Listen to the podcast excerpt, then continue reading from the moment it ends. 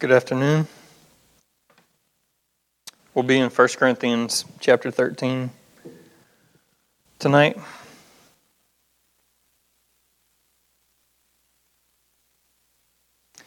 Thank you, Pastor Chad, for covering covering music for us. Um, Andre was going to do it, and he's not feeling well, and so are a few other families not feeling well. So we'll keep praying for them that they would get well. But I'm glad that you were here. Um, again, we're going to be in 1 Corinthians chapter 13.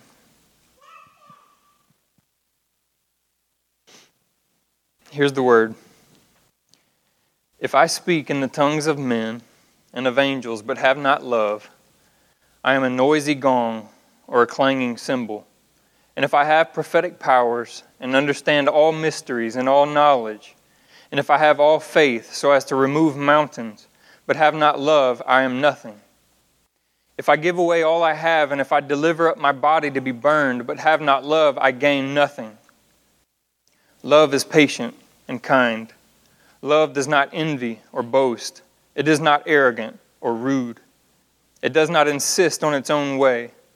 It is not irritable or resentful. It does not rejoice at wrongdoing, but rejoices with the truth. Love bears all things believes all things, hopes all things, and endures all things. Love never ends. As for prophecies, they will pass away. As for tongues, they will cease. As for knowledge, it will pass away. For we know in part and we prophesy in part, but when the perfect comes, the partial will pass away. When I was a child, I spoke like a child, I thought like a child, I reasoned like a child, and when I became a man, I gave up childish ways. For now we see in a mirror dimly, but then face to face. Now I know in part, then I shall know fully, even as I have been fully known. So now faith, hope, and love abide, these three. But the greatest of these is love. It's a family worship Sunday, so don't be bothered by your kids making noise and, and seemingly being distracting. Um, I know it can be, but it's not bothering me, and I hope that we can all enjoy it and, and worship nonetheless. Um, I think it's good that, that we're doing it.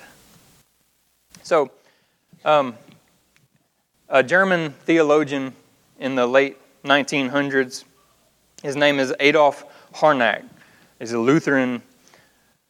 He, he called this chapter the greatest strongest, deepest thing Paul ever wrote. So when I was going through commentaries and I found that, I said, oh, well, I might need to call Pastor Chad or something. That's, that's, a, that's a, a grand concept, I think, to, to know and believe. And, and then I'm like, well, I have to preach this passage.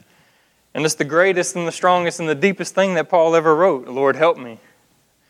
Um, nonetheless, I'm going to give it.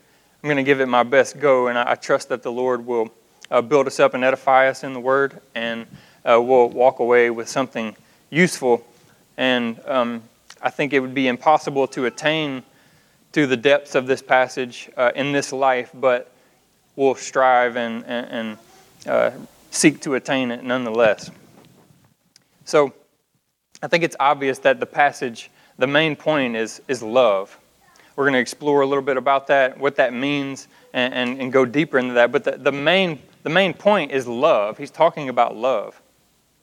And I, I want to point this out to you. Uh, Leon Morris, I, have grown to really enjoy his commentary. I don't know a ton about him, but what I have read only in this commentary, I've not read his books, uh, I've been helped and I've been encouraged. Um, he says this He says, the Greek word for love, agape, it, it wasn't in common use before the New Testament. It occurs 20 times in the, in the Septuagint. That's the Greek rendering of the Old Testament. It occurs just 20 times in the, in the Septuagint and a few times in writings like uh, the Epistle to Aristeas. But the Christians, they took it up. They took up this word and they made it their characteristic word for love. It occurs 116 times in the New Testament, 75 being in Paul. So, what I want to say to you today is that love is the Christian way. agape is the Christian way. Christians took it up and owned it and, and made it, made it the, the, the seedbed for the Christian life, the, for, for Christian character, for Christian uh, action and deed and thought. Love is the foundation for everything that we do, everything that we think, everything that we are. Love, love must be the governing principle in my life. And I, I, I almost wrote down guiding principle, and then I thought about it a little bit. It, it doesn't need to just be a guideline. I think with a guideline, I have, I have a little wiggle room, and I can bounce back and forth, and I can, I can ping pong. It needs to govern me. It needs to have strict rule, and it needs to dictate how I think and how I behave, how, how I treat my, my brothers and sisters in Christ, how I commune with God. Love, love is the foundation for all of it, and it is a governing characteristic. And Paul, Paul, up to this point, you know, the past few weeks, we've been exploring gifts of the Spirit and how, how those are to be um, used in, in relation to the body. How are we to act as a body and, and, and, and live among one another and serve one another? How, how are we individual members of the greater body? What does that look like for us uh, in each of our giftings and what the Holy Spirit gives us? And now, Paul, it's, it's, as, as one commentator said, it's not a, a digression from that when he, when he changes over into chapter 13 here but he wants, he wants to make a, a really strong point. Without love, we as Christians are bankrupt. Without love, I am bankrupt. One, I have nothing, nothing worthy to offer before God.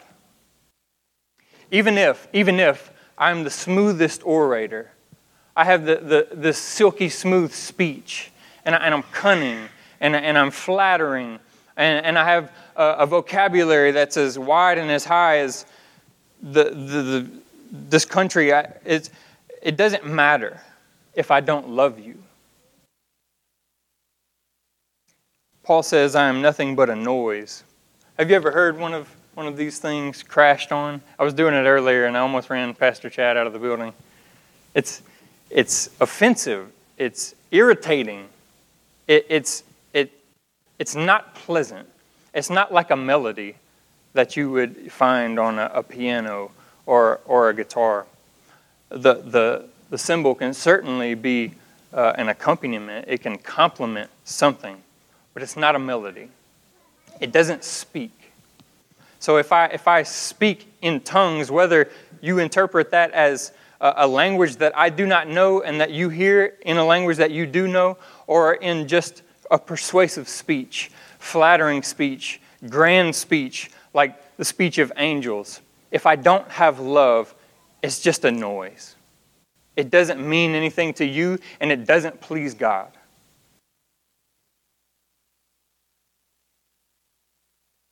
If I have all knowledge in, in, in revealed scripture, and if I understand all the mysteries that God has laid out for us and that He's given us to know, if, if I have all of these things, if I have faith so strong that I can tell a mountain to jump in the sea and it'll do it, but I don't love you, I have nothing.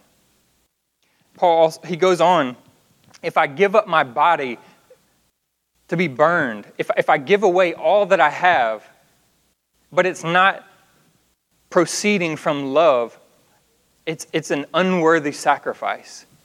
It's a stench to God. It, it profits me nothing. I have nothing to show for it, certainly in the presence of God.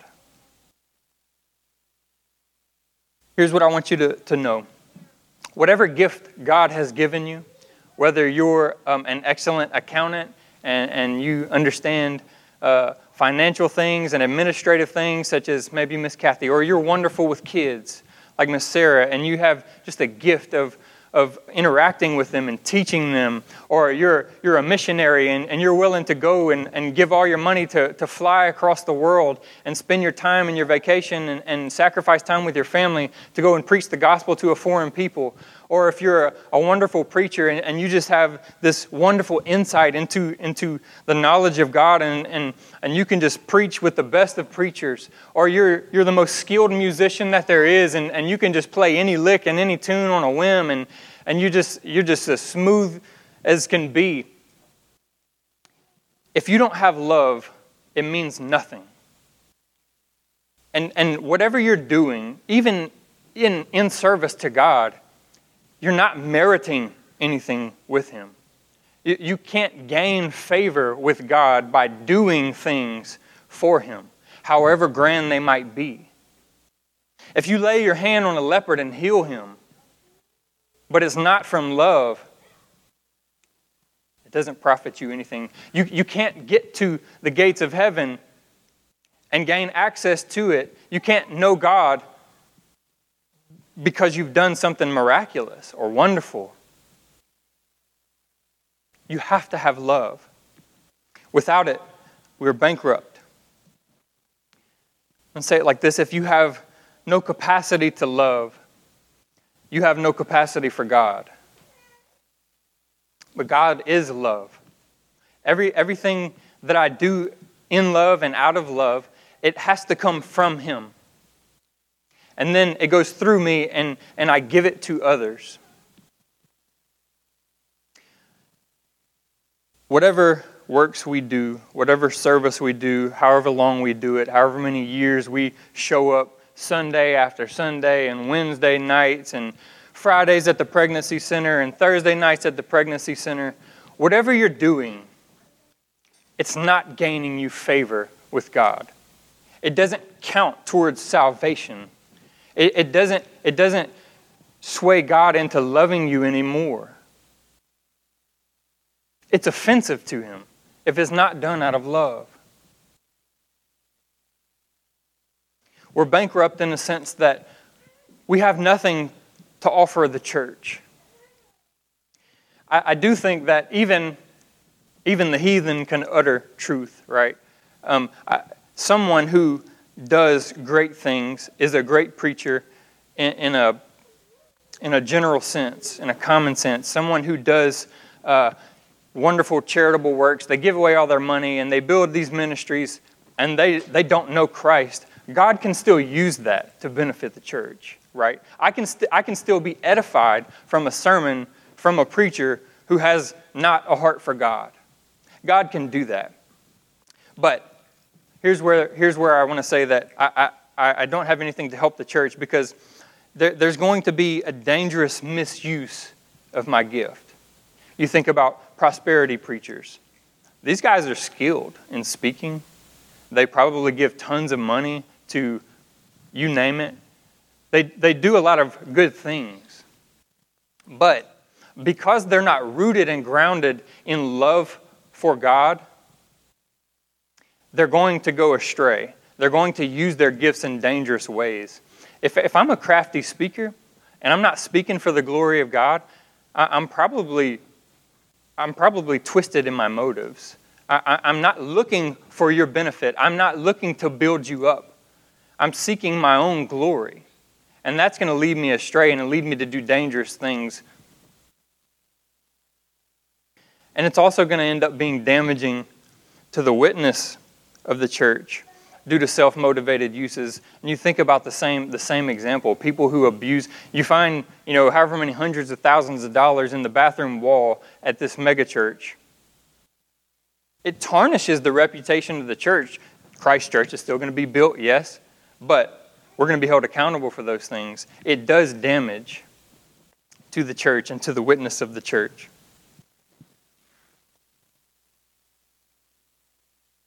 Love is the Christian way, and without it, we're bankrupt. Nothing to offer God and nothing to help the church. So, I hope that you seek to do all the things you do for God um, out of love because you have been loved by Him and you want to extend that love to others. And if you see that need, if you see the need to love others, we have to properly define it. And it has to be defined according to God's word. We live in a, a postmodern uh, society and culture. And if you don't know what that means, simply it is, um, it is a school of thought, it's a worldview that denies objective reality. It denies absolute truths. Your truth is your truth, my truth is my truth. Everybody's, everybody's theory and idea on something is valid. They, they reject um, just think, schools of thought that came from the Enlightenment, uh, and ultimately they reject God's Word because God's Word is absolute and authoritative, objective truth, right? So, being that we live in a postmodern society, we have to be careful to define terms, right? If I, if I say something to someone else who, who is in a different walk of life and they come from a different religion or whatever, we probably both use the word love in English. They mean something very different than I do. And we have to define what that is. I, um, I was at the pregnancy center a month or so ago, and I was having a conversation with this, this gentleman and his wife. They were newly married, and um, I, we were excited. We were celebrating over their, their ultrasound images. And then we start talking about, you know, our relationship with God and, and, and if they're, you know, if they're in a, a local church and they kind of had the general like, well, we just, we worship God in our own way and you know we kind of read and, and, you know do our thing on Sundays or however they do it. But the point was is that they saw a certain particular way to worship God, and they deemed that okay because it was their way. Right? It's very postmodern. It's this is my way. I'm cool with it. And so I, I pushed back on them, and I tried to be loving about it.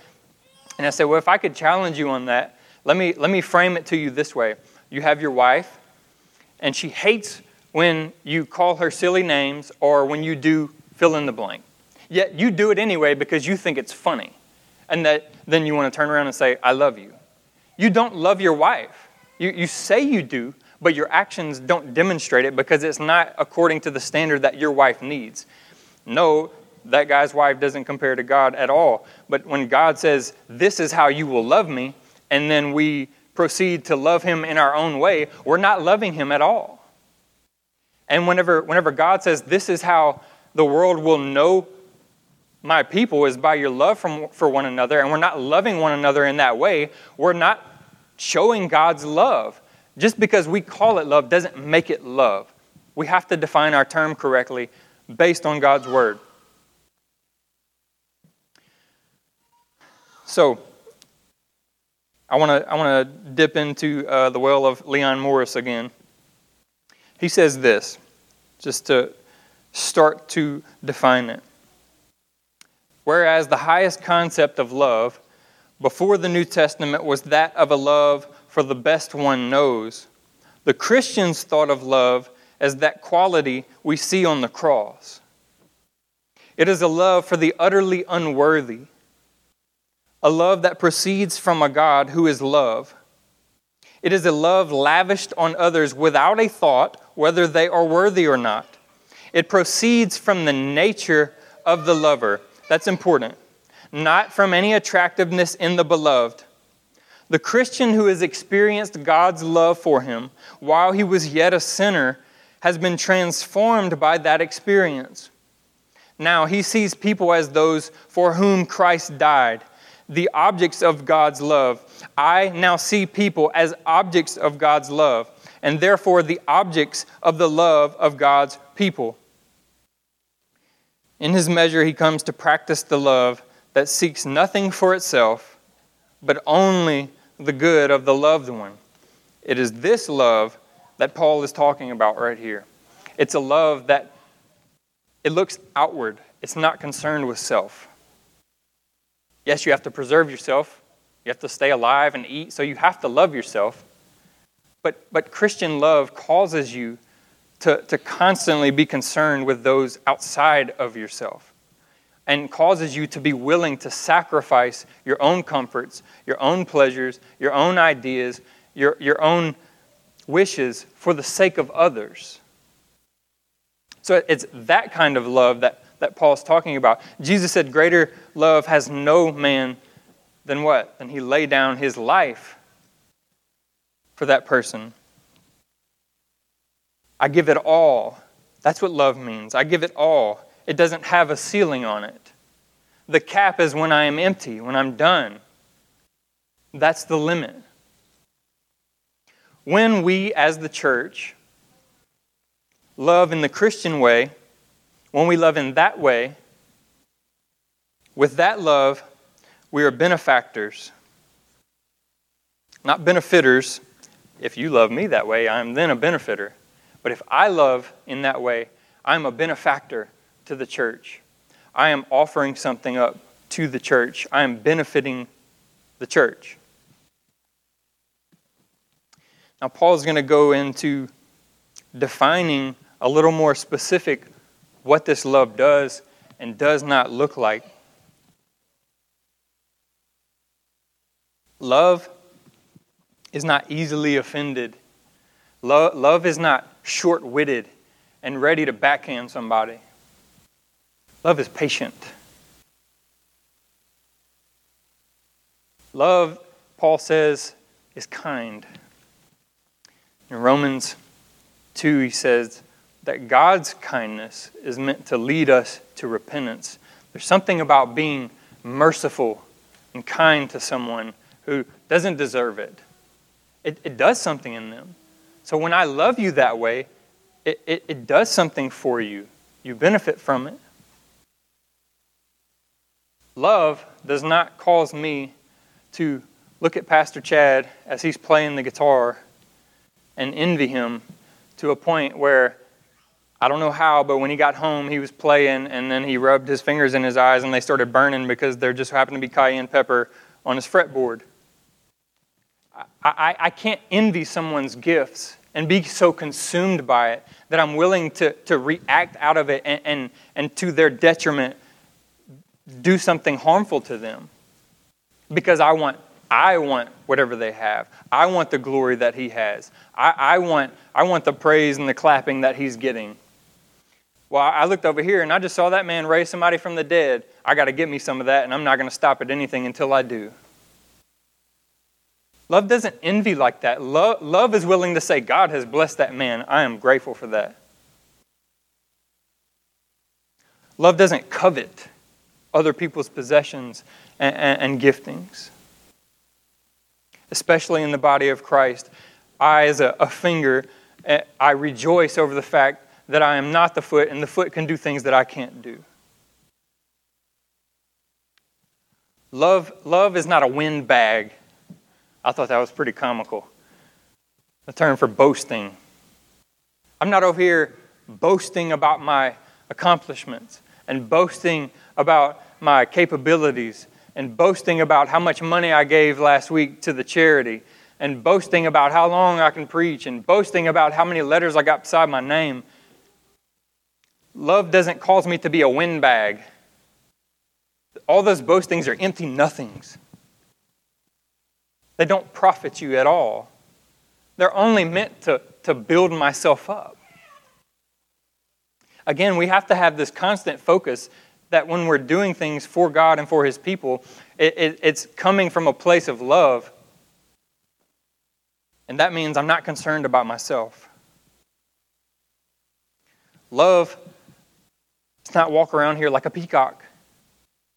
Arrogance, it has the, the word the word means to like morph.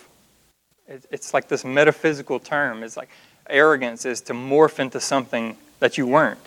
When you think about it, if I'm so arrogant to believe something about myself that is not true, so much so that I believe that it is, like I, have in my mind, I've morphed into something that I'm not. I think I'm so high and so grand and so good at whatever it is that I, I now have this idea and this conception about myself that is not true. I've morphed into something that I'm not. If you rip all the tail feathers off of a male peacock, he's pretty bland and dumb looking. They're, they're nothings. Don't, don't be arrogant. Don't think higher than yourself than you are.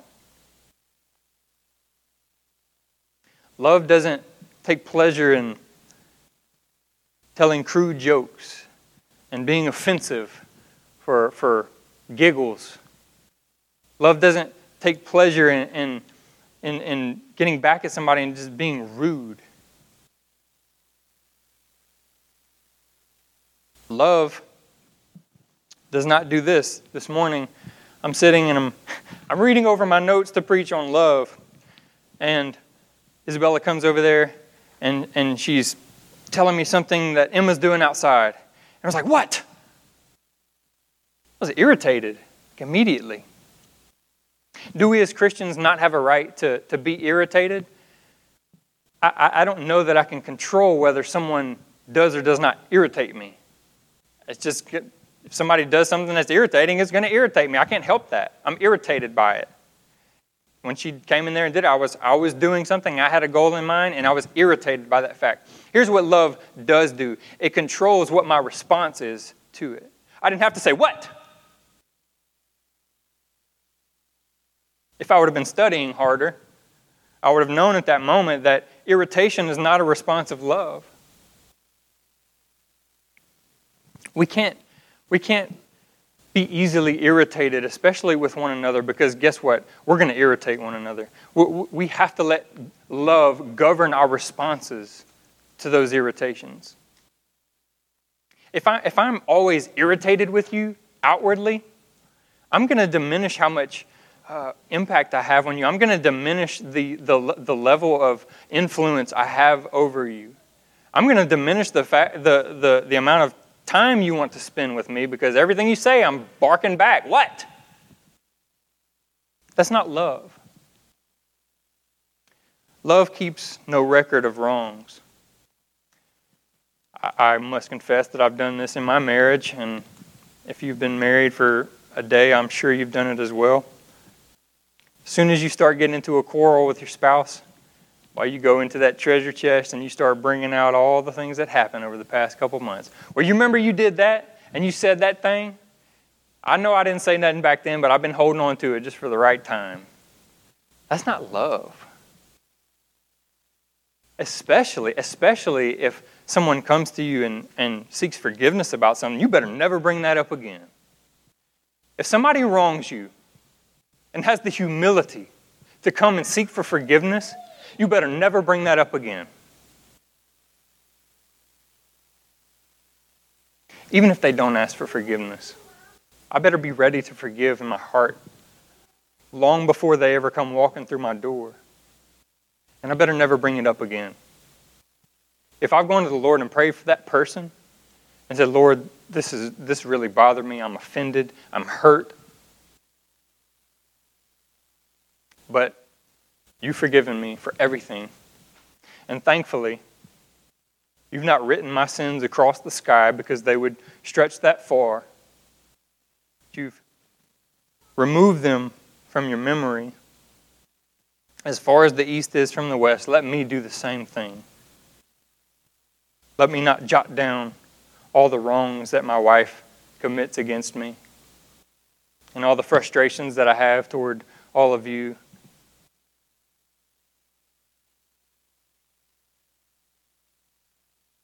Love does not rejoice in evil. And I think we would do uh, injustice to ourselves if we didn't try to go a little bit deeper into that word rejoicing.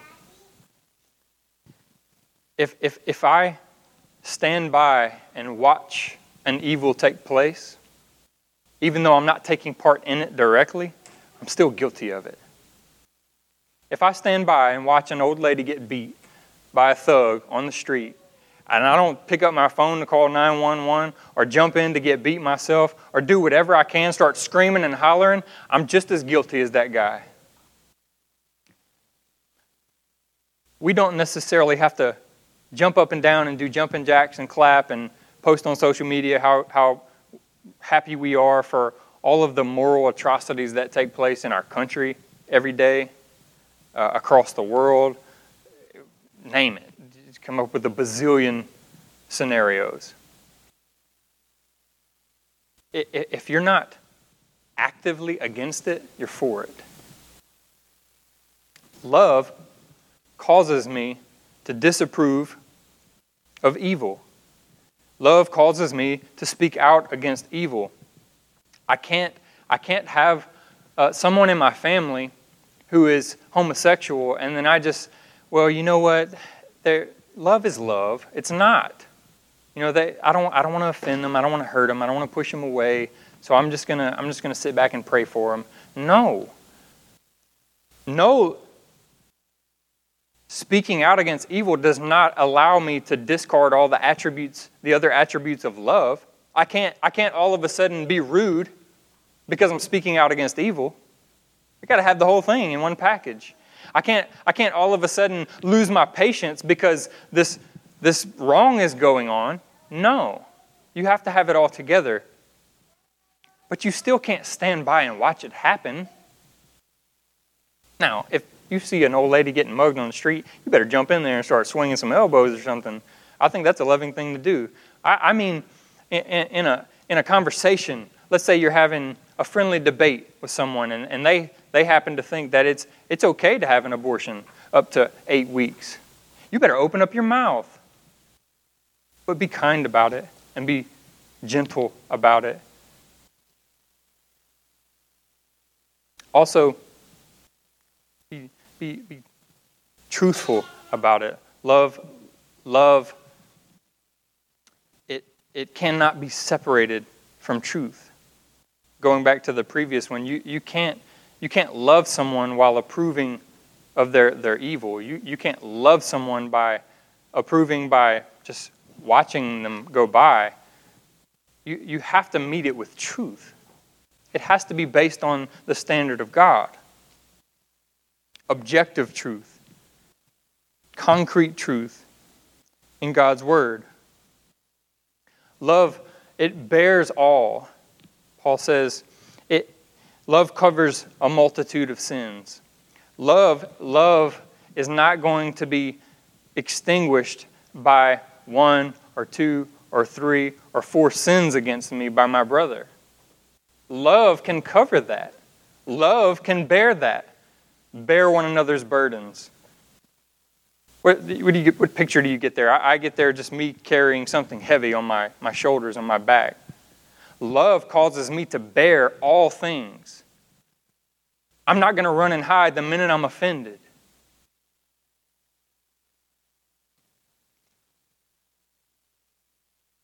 Love believes all things.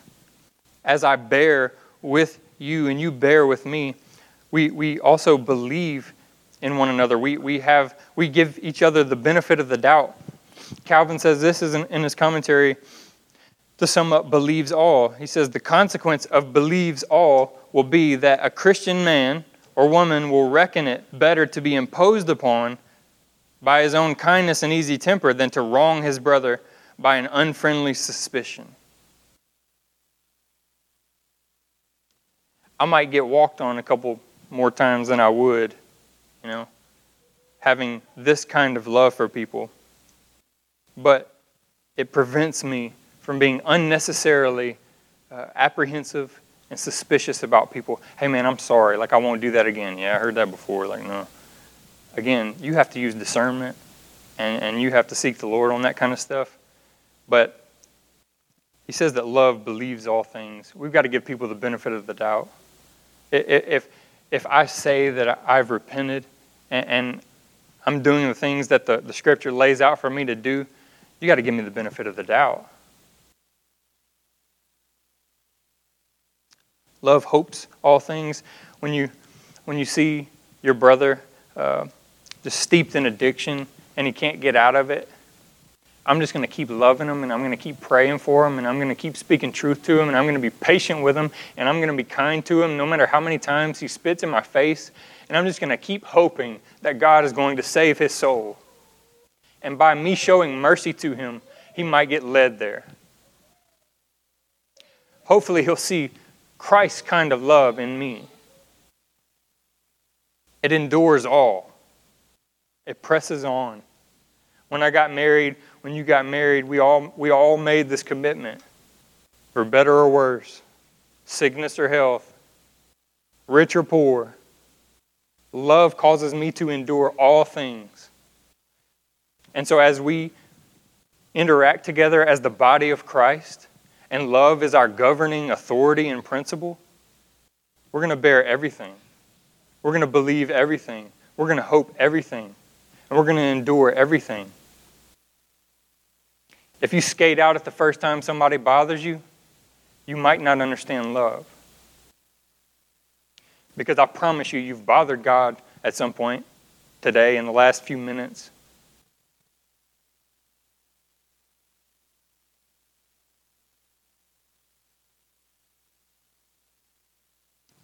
Love is the Christian way, and in it, we are bound.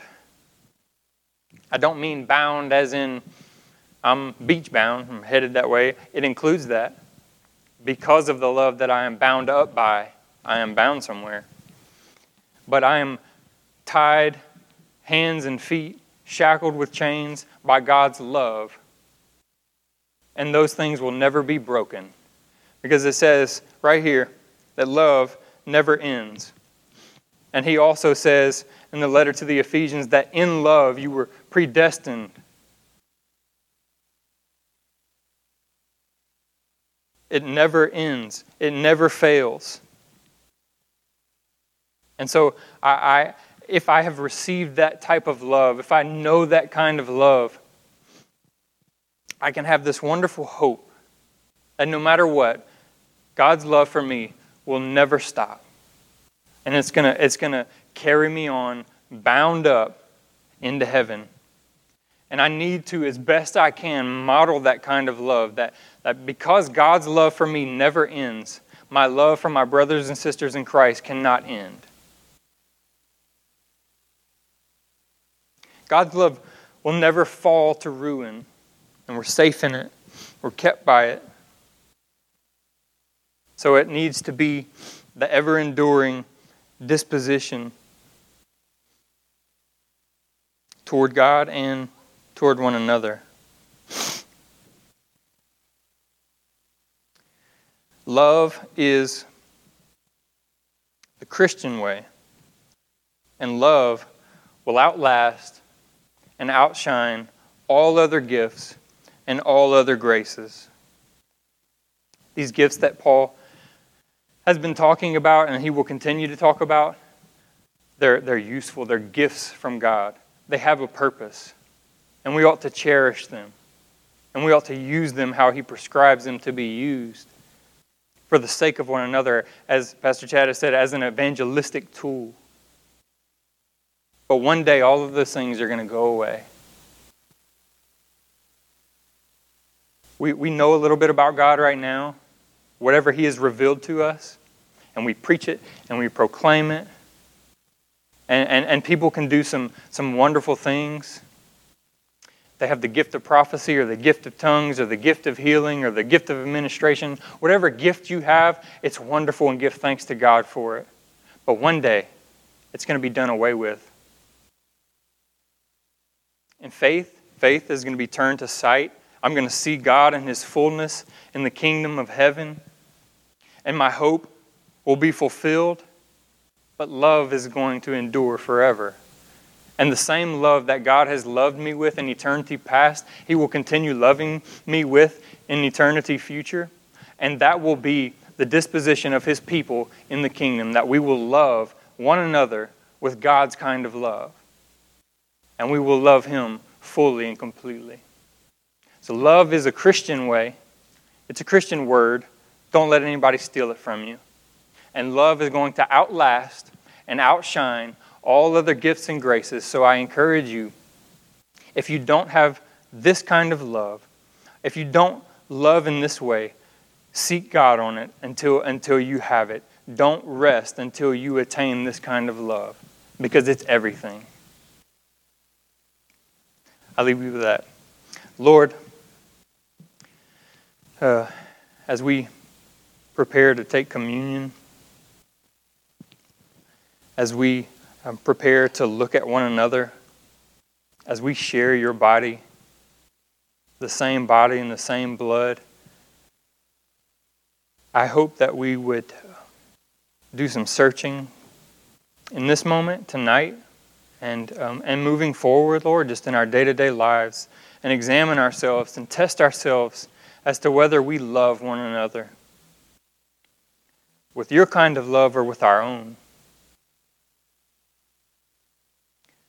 Lord, I thank you for loving us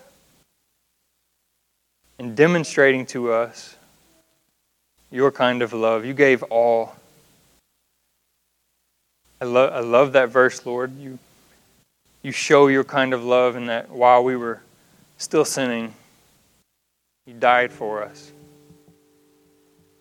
You love us not because we deserve it, not because we're worthy of it, not because we've earned it or merited it by our, our works, our giftings, our talents, but it's just because of who you are, Lord. It's your nature. And Lord, I pray that we have been a changed people by that love. I pray that our hearts are, are changed and that we love out of a new nature. And we love because we have been loved, Lord. Love you because you loved us first. And, and we love one another because we, we just can't help it.